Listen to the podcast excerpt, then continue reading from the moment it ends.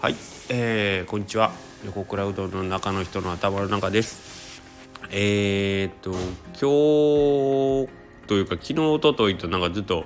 資格から話を始めて、えー、資格色覚以上という話から始めてなんかいろいろとちょっとそこにまつわる話をまあもっと普遍的なものに置き換えて考えてみようみたいな話をしてますけどえーと、ものの見方っていう切り口で、えーと、もう一つ僕がいつも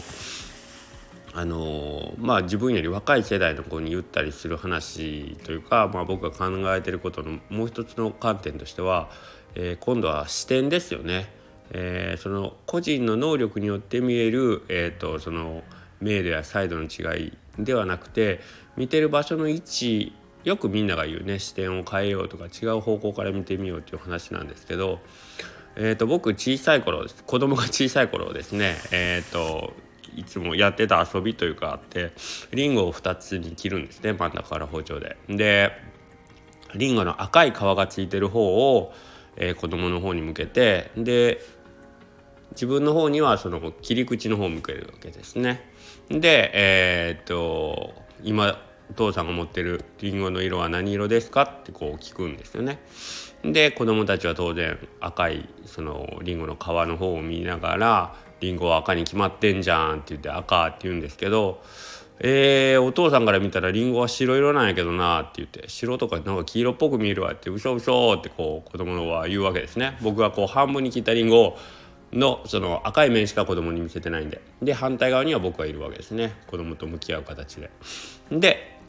子供たちに「えー、全然白じゃないやん赤やん」って子供たちが言うのをこうリンゴを裏返して向けてお父さんから見たら「ほら白色だよ」っつって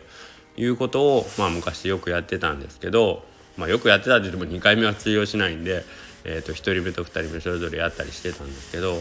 まあ、要は、えー、たかだか例えば1メートル場所を変えるわけですよね。僕と子供たちが向かい合ってるその間は1メートルぐらいなんで。1メートル場所が変わるとリンゴの色が変わるっていう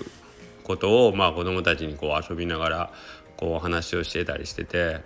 えーと、君たちが見てるのはひょっとしたらりんごの一部分かもしれない。半分に切ったりんごを反対から見てる人たちはりんごは白色と思ってるかもしれない。そこを、えーとまあ、知ってることも大事だけどそういうふうに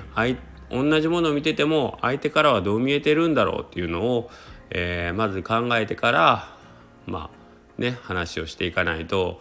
同じことについて話してるつもりなのに全然違う、えーと、意見が出たり、まあ、それはそれで大事なことなんですけどそうそうで違う意見が出た場合はどうして相手はそう思ったんだろうとかっていうところを、えー、考える時にあ相手とは違うところに僕たちは立っていて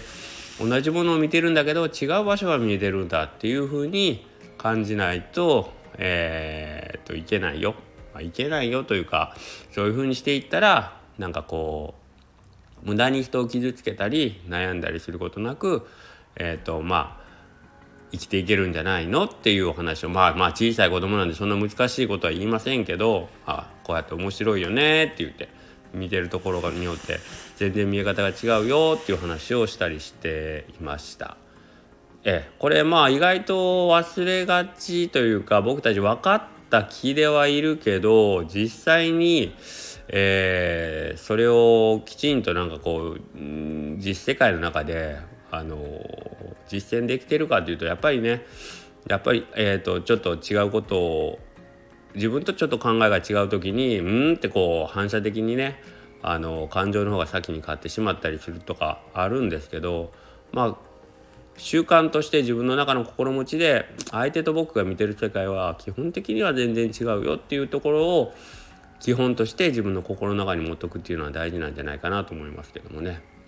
はいえー、っと人間が、えー、不完全であるっていうのはもう皆さんよく知っていることですし聖書の中で、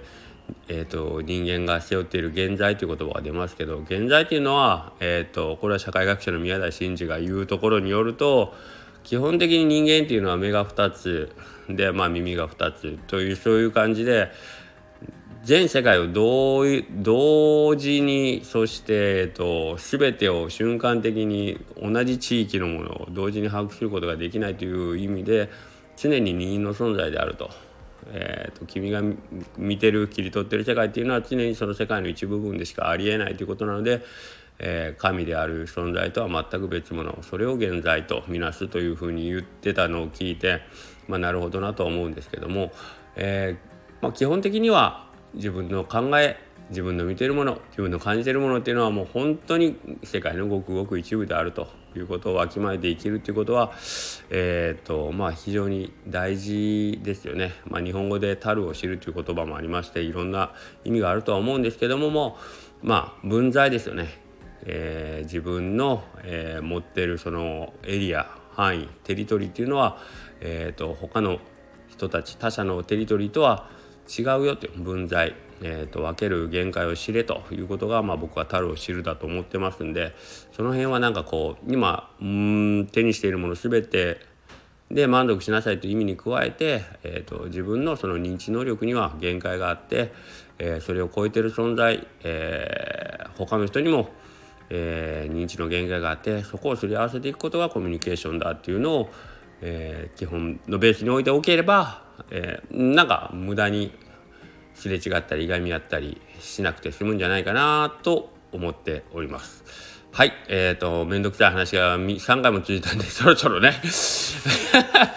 もう少し分かりやすくて、えっ、ー、と、笑えるような話の方がいいかなと思いますけども、はい。もう順調に、えっ、ー、と、再生回数も減ってますんで まあまあ、そんなもんでしょう。ではまた明日。